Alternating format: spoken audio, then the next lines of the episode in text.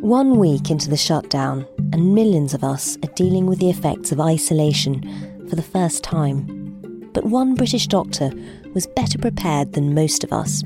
Paradoxically, you know, everyone always says, Were you really lonely in Antarctica? And it was kind of the opposite. After being alone for so long, will we ever be the same? It can actually be quite liberating and it can really give you a chance to think about what it is you're, you're doing in your life. This is Stories of Our Times from The Times and The Sunday Times. I'm Manveen Rana. Today, lessons in isolation from an astronaut training camp in Antarctica.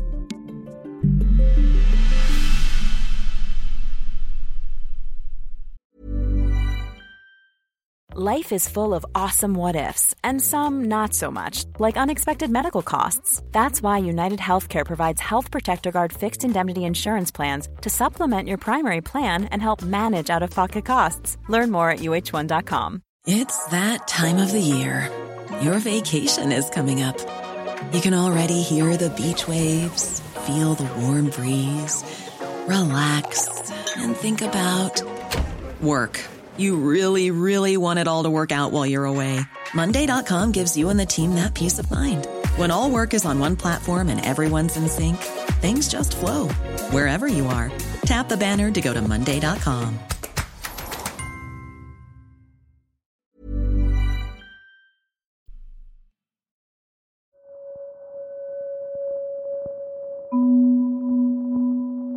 I remember really vividly being in the Twin Otter plane, which is a sort of small polar plane. You know, it's the classic plane that you see on any polar movies with the skis.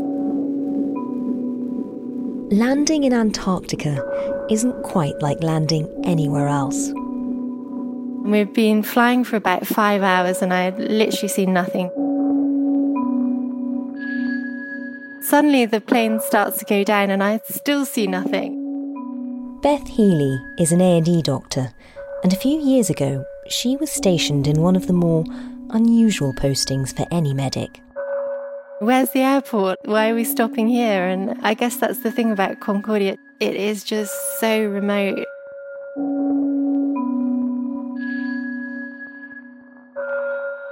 It was only in the last few seconds that we were coming onto the snowy runway that I caught a glimpse of the station. I just remember the, the door being pulled wide open and suddenly all these people with snow all over their beards.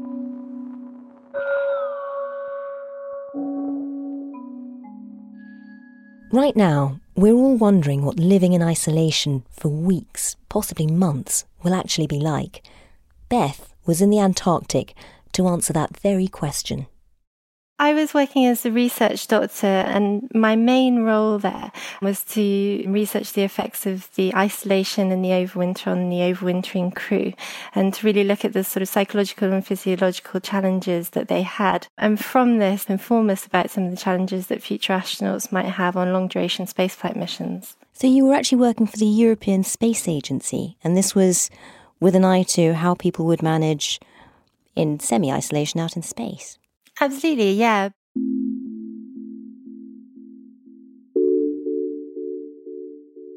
For nearly a year, Beth was stationed at the Concordia Research Station, known as White Mars, where Antarctica is used as training for a much bigger mission.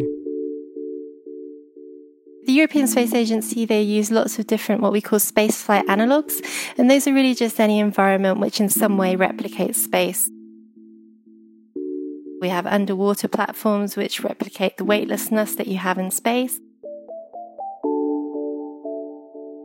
And then you have Concordia, where you're sort of truly isolated and seeing the effects of that on, on the crew there.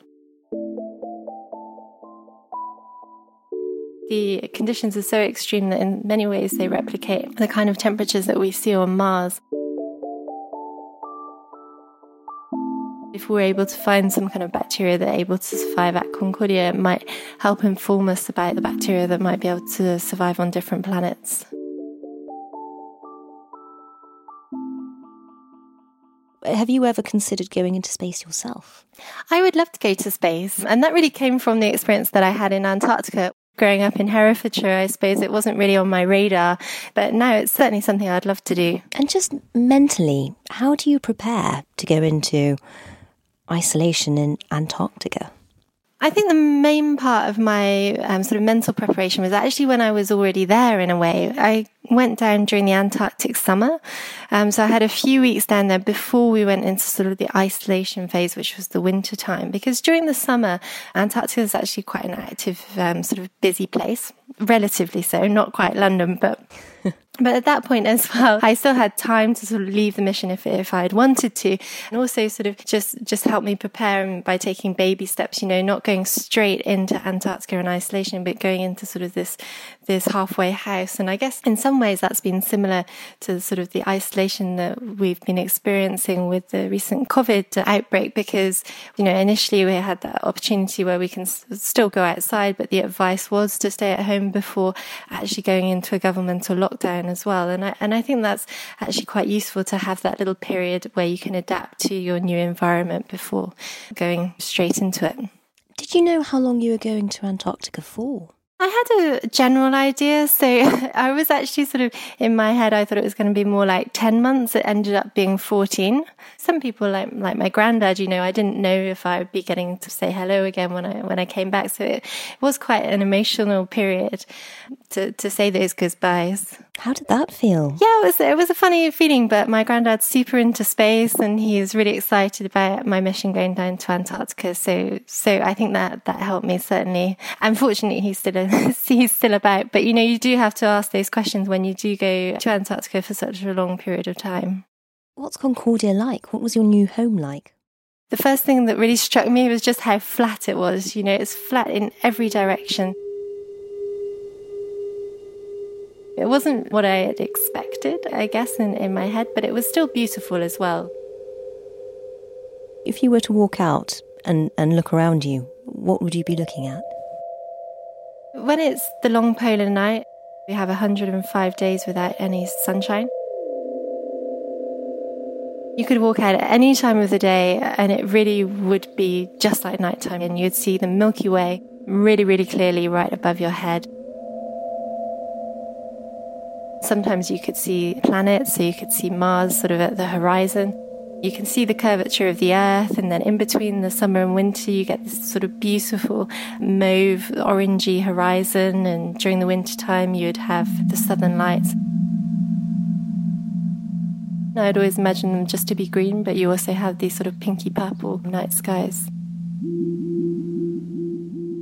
It sounds beautiful. It was an amazing environment to get the opportunity to live in.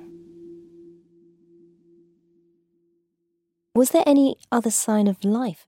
No, so at Concordia we don't have any life that survives outside, which is which was kind of a disappointment, I suppose, when I went there. Because, you know, all the coastal stations, you have all the penguin colonies and, and you have that aspect of sort of Antarctic life. But no, at Concordia it's it's just the crew. Tell me about that. Tell me about the crew. what were they like at the start of the trip and then how did that change? So the beginning, yeah, it's very much just like, you know, freshers week. Everyone's making an effort. Everyone's being super friendly. You can't imagine ever running into any trouble with anybody, to be honest. and you're all very positive. we were actually super lucky because we had an Italian chef overwintering with us. So I, I definitely can't complain too much about the, about the food. And then gradually, you know, you realize that you're just like any other crew that have been to Antarctica and there's going to be some people that you get on with more than others. It would be unusual to spend all your time hanging out with 13 people. So you do naturally form smaller subgroups. The scientists were up in the laboratory a lot more. The technical team was in the power station together. And also the nationalities as well within the station because people are tired, and so it does um, become a little bit easier as well to speak your native language. Sometimes you did feel a little bit like the odd one out, you know, being the only Brit on the station. Tell me a bit about the base. What was it like? We all had our own bedroom, and um, that was very much considered our private space. And that was really important to have that space away from people as well, because paradoxically, you know, everyone always says, were you really lonely in Antarctica? And it was kind of the opposite. You couldn't really get away from anybody. Everyone always knew your news and what you were up to. Um, and that could feel quite claustrophobic. So I think having those bedrooms and having that little hideaway spot was really very useful. That's really interesting, actually. I think a lot of people in isolation are probably finding that. Where you start off thinking isolation is going to be very lonely, and then actually it's a lack of private space, probably. Definitely. And I think that's something really to consider about um, our current sort of isolation is to really think about how you can have a little bit of space for yourself. Even just having like the garden shed, you know, having that little bit of space can, can really help um, in terms of relationships within the crew and, and the dynamics within your small group. So there you are with 13 people about to embark on an extensive time in isolation. Tell me about the dynamics between the group. How did that change over time? Initially, we would spend a lot more time doing group tasks, whether it was as simple as, you know, preparing for midwinter or if it was cleaning the base together. It was actually really good for morale. And that would be something that I really would suggest is to try and have those things that you're, you're planning as, as a group to do even within like a family group, if you're isolating together, maybe think about doing sort of a special meal or something on the Saturday night, or if you're isolating as a couple, having a date night to look forward to and sort of bring you together. Because it's actually very easy to be in isolation with another person, with a, few people in the house and not actually see them. And that can be quite isolating. So physically you can be together, but actually, you know, spending a bit of either family time or, or, with whoever it is is really, really important for the dynamics of your group and to stop you from feeling lonely during that period as well. And what was your job like? I mean, what was an average day like? What were you expected to do? So it's all quite varied in terms of what a week would look like. We were taking lots of different samples, for example, blood samples, hair samples, saliva samples, and then also recording diaries. And what were you finding? How were people affected by isolation? So, with any Antarctic overwinter, it's well recognised that it's actually the third quarter where people find the most difficulties. And that's because, you know, at the beginning of the expedition, you're really excited, you know, you feel really motivated. Um, it's a little bit like making sort of New Year's resolutions. There's all these things that you want to do when you go down there. And so you feel really motivated initially. But then as the time goes on, you sort of start to lose that a little bit. You get to midwinter, so that's a, a classic celebration in Antarctica. It's a little bit like having Christmas. But then once that's over, you suddenly realize that you've been there for a very long time, but it's still a very long time until you're likely to be going home. And people get a little bit demotivated at that point. And I think that's really where people start to struggle. You do become a little bit ineffective. What we classically um, see is people go into a psychological hibernation during this third quarter period all I wanted to do was curl up on the sofa and watch Downton Abbey, to be honest, for, for the whole of that third quarter. And I think that reflected the mood of most people on the station. You also get to know the true person, you know, because it's it's easy, you know, at the beginning for everyone to be super friendly and super nice, but when you're living in close proximity like that, you you do really start to uncover people's true personalities.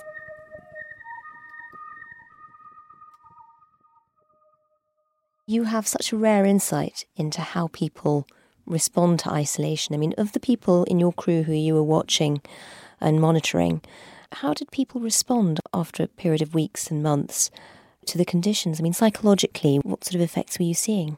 Some people responded really well. you know, for some people, the hardest thing was going back to normal life, as it were. Really? You shouldn't underestimate the benefits of having a period of isolation, really. You know, life there is much more simple. You don't have all of the faff of everything that gets in the way sometimes in, in normal life. You know, you don't have a hundred different washing powders to choose from and you don't have 20 things that you could possibly do that evening. You know, you just have a few things to do. And it can actually be quite liberating and it can really give you a chance to think about what it is you're doing in your life. And astronauts often talk about the overview effect and that opportunity to sort of look back at Earth from space and really sort of reevaluate. And I think although none of us unfortunately are going to go to space during this period of isolation, I think that it really is an exciting opportunity to sort of step back from our day to day lives. And I think some people really thrived in that environment.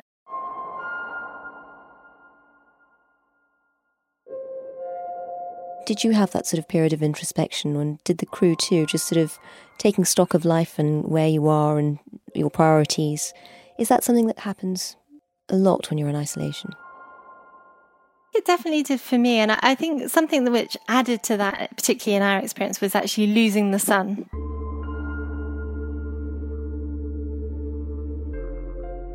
Wherever you go in the world, it's always there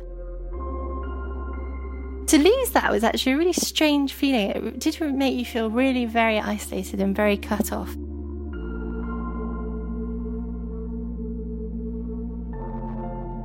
And when it came back, I really did feel like it sort of reconnected me suddenly with life back home and friends and family because you knew that everyone else would be looking at the same thing. It was a strange sensation to see that sun again.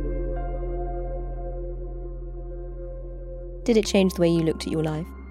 I think it made me sort of brave enough to kind of step away from the things that I'd been doing before and have a go at doing something else.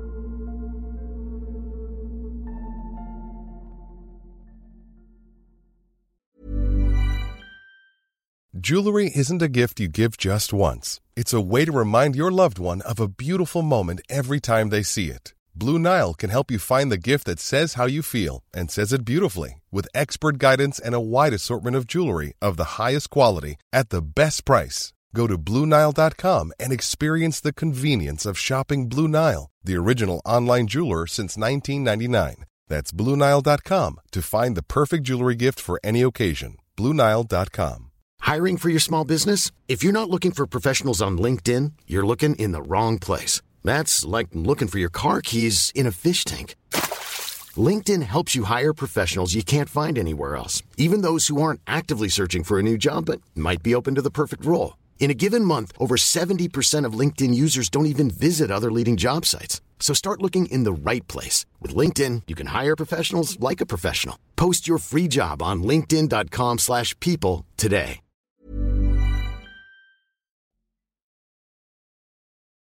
Dr. Beth Healey was observing the crew and how they responded. Particular characters and personality traits responded well to isolation, and others didn't.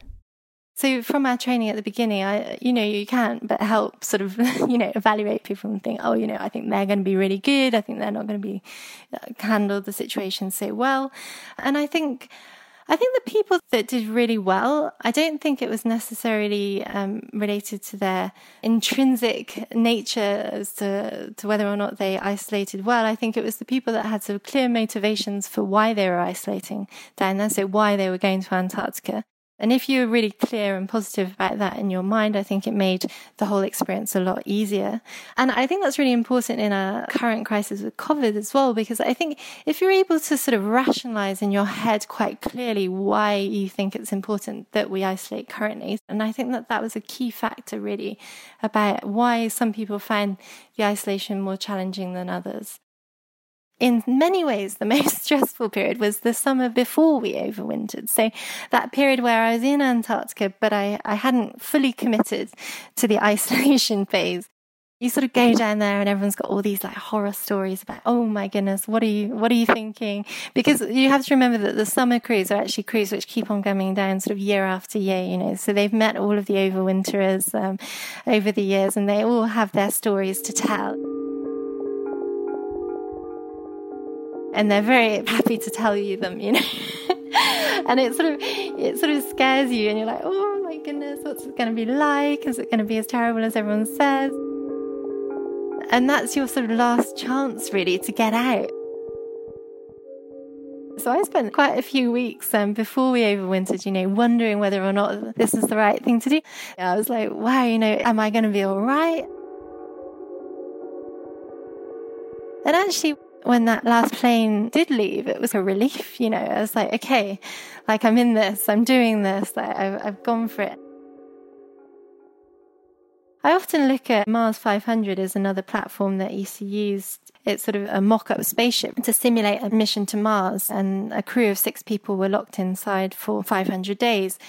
And I think I would have found that mission a lot more difficult given my experience in the summer because, you know, there's always a door that you could walk through. And I think I would have probably spent, you know, 499 of the 500 days wondering whether or not I should leave the mission. And I think actually it can be quite relaxing to no longer have that choice. And, and that was something that I experienced in Antarctica. And I guess would be similar to what it's going to be like on long duration spaceflight as well, not having that choice to go home.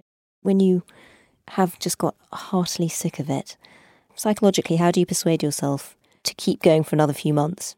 A lot of it was my friends down there, you know, and sort of crying it all out and then then getting on with it really. I mean something i really enjoyed and i spent a lot of my time doing was photography when i was down there. And that was a, a, little opportunity to escape as well and and a reason to go outside as well because you know when it's minus 80 and you're inside in your in your joggers you know it's the, the last thing you really want to do to go outside. So having the photography was a really therapeutic thing for me just going outside and seeing the beautiful beautiful night sky and sort of focusing on that and all the bad things would go away I hate to ask, but what was your what was your lowest memory of it? I do remember one moment in particular having a good old cry. A friend of mine he had borrowed my camera and he'd broken the lens. Everything's very precious in Antarctica. You can't get a new one, you know. It's not like you can just get it on Amazon and, and, and you're all good. I remember that, yeah, that moment really vividly, you know. I was like, you know, I thought the world was going to end. And then you have a cup of tea, and, and suddenly everything seems all right again. Small things can get on top of you as well. I, I remember us having like this team meeting because we were going to run out of paper napkins, you know. I mean, and everyone Thank God getting, you didn't have a toilet know, roll crisis. I know. Imagine, imagine. Like everyone gets in quite a state about these things, you know. the smallest things can get totally on top of you. We've all been there, you know, when someone's like tapping on a, on a counter or, or, doing something which drives you crazy. And, and it's really the smallest of things. And the person probably doesn't even know that it's irritating you as well. And if you're going to be self isolating with somebody, it's about communicating with people about what winds you up. And, and also another big thing that we learned during the human behavior training was it was also about learning about who it is that you're isolating with and how they're likely to react in different situations if there's somebody that when they get upset, they get really angry and, and loud, or other people might actually go really quiet. So if I get upset, I find it really hard to talk actually. and it's just being aware of how people might be reacting and, and to, to be there for them. It's going to be a challenging period for, for a lot of people, and, and the more that we can do to help each other get through it, the better, really.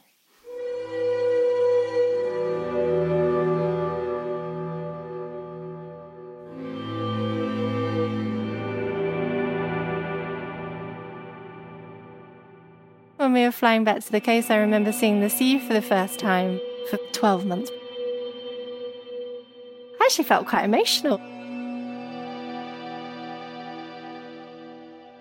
And then I drove back to Concordia as if I hadn't have had enough of it already as part of a large convoy to resupply the station. I was driving one of these big caterpillar tractors.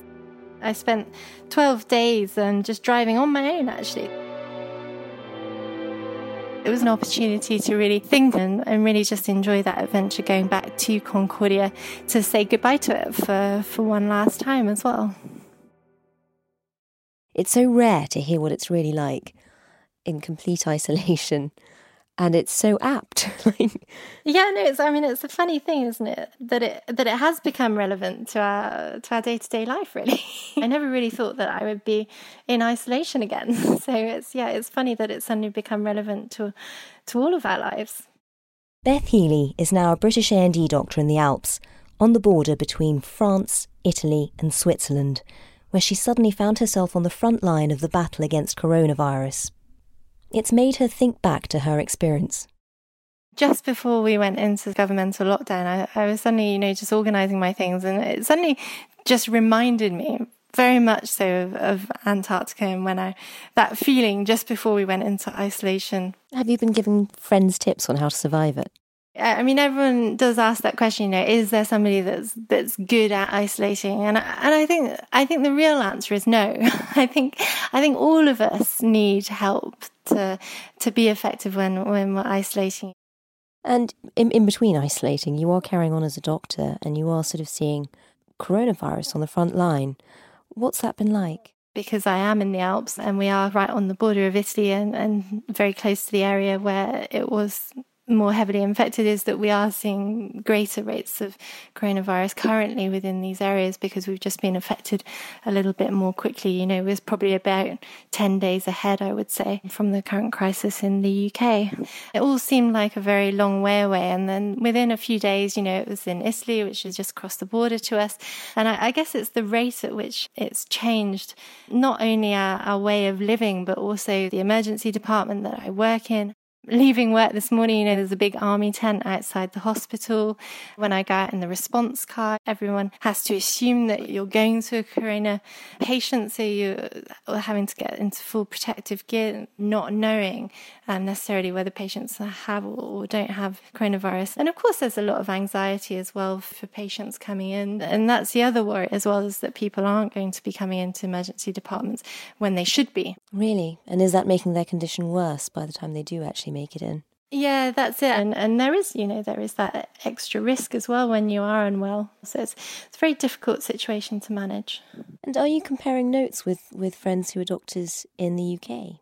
the main message is that that it has arrived. So even just a week ago, you know, I felt very much that it was something that we had that wasn't really in the UK yet, but everyone was preparing for.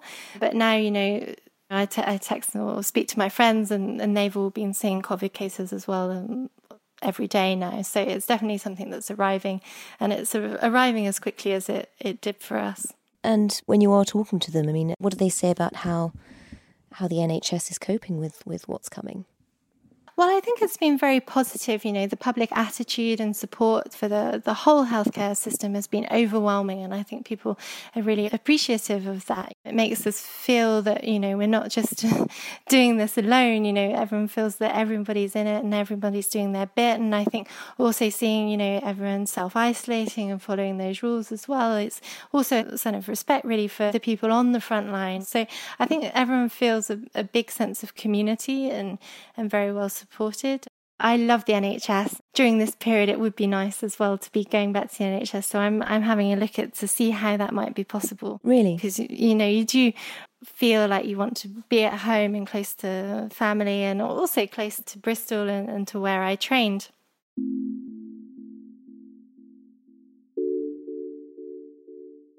And having seen the crisis about 10 days on in Switzerland, where you are, and hearing how things are going here, are you scared about what's coming?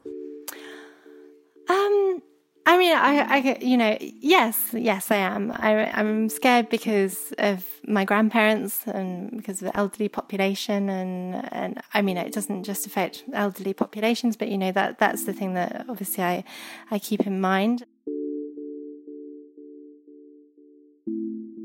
I think it is a scary, sort of unsettling time for everybody.